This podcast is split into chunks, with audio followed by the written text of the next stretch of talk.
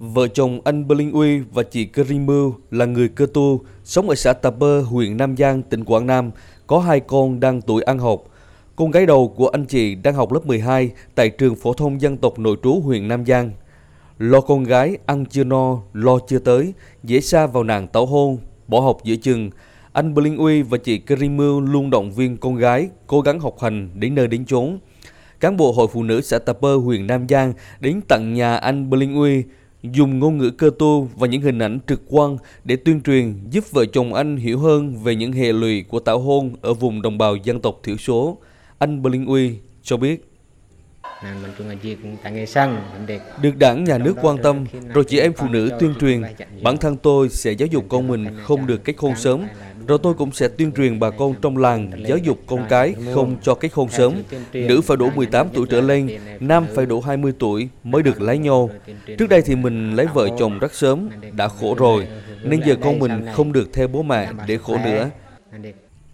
Thực hiện chương trình mục tiêu quốc gia phát triển kinh tế xã hội vùng đồng bào dân tộc thiểu số và miền núi giai đoạn 2021-2025, Ban dân tộc tỉnh Quảng Nam đã phối hợp chặt chẽ với các hội đoàn thể ở cơ sở, triển khai nhiều hoạt động tuyên truyền, phổ biến pháp luật cho người dân ở các thôn bản đặc biệt khó khăn. Việc tuyên truyền được thực hiện bằng nhiều hình thức phù hợp với đặc điểm, phong tục tập quán của từng dân tộc, từng vùng miền. Bà A Lan Oanh, Chủ tịch Hội Phụ nữ xã Tập Bơ, huyện Nam Giang, tỉnh Quảng Nam cho biết, cán bộ phụ nữ đã đi từng ngõ, gõ từng nhà để tuyên truyền phổ biến pháp luật đến người dân vùng cao. Hội ờ, Phụ nữ xã cũng tiếp tục xây dựng kế hoạch để thường xuyên đẩy mạnh công tác tuyên truyền, rồi để nhân rộng thêm cái mô hình mà chi hội phụ nữ không có con tảo hôn để xuống trực tiếp tại chi tổ, tại hộ gia đình để tuyên truyền, để đẩy mạnh hơn, để giảm bớt tình trạng tảo hôn tại vùng đồng bào dân tộc thiểu số còn khó khăn và có nguy cơ mà xảy ra tảo hôn.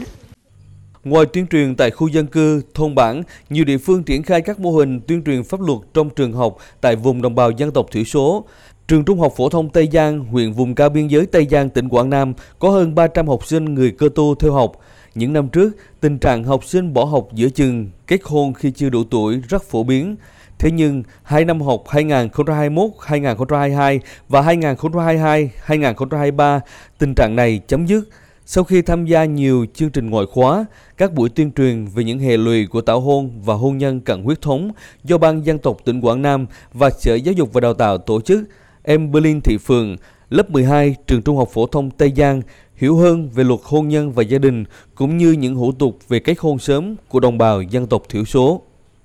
Đối với chúng em như học sinh miền núi thì hiểu biết cũng rất là hạn chế so với các bạn ờ, ở đồng bằng. Thì ờ, qua đó thì ờ, các thầy cô và các cô chú trong đội tuyên truyền đã giúp cho chúng em nhận thức rất là sâu sắc về việc kết hôn sớm, tác hại của hôn nhân, cận huyết thống và nạn tảo hôn để chúng em từ đó rút ra được nhiều kinh nghiệm và về tuyên truyền cho các địa phương ở nơi khác.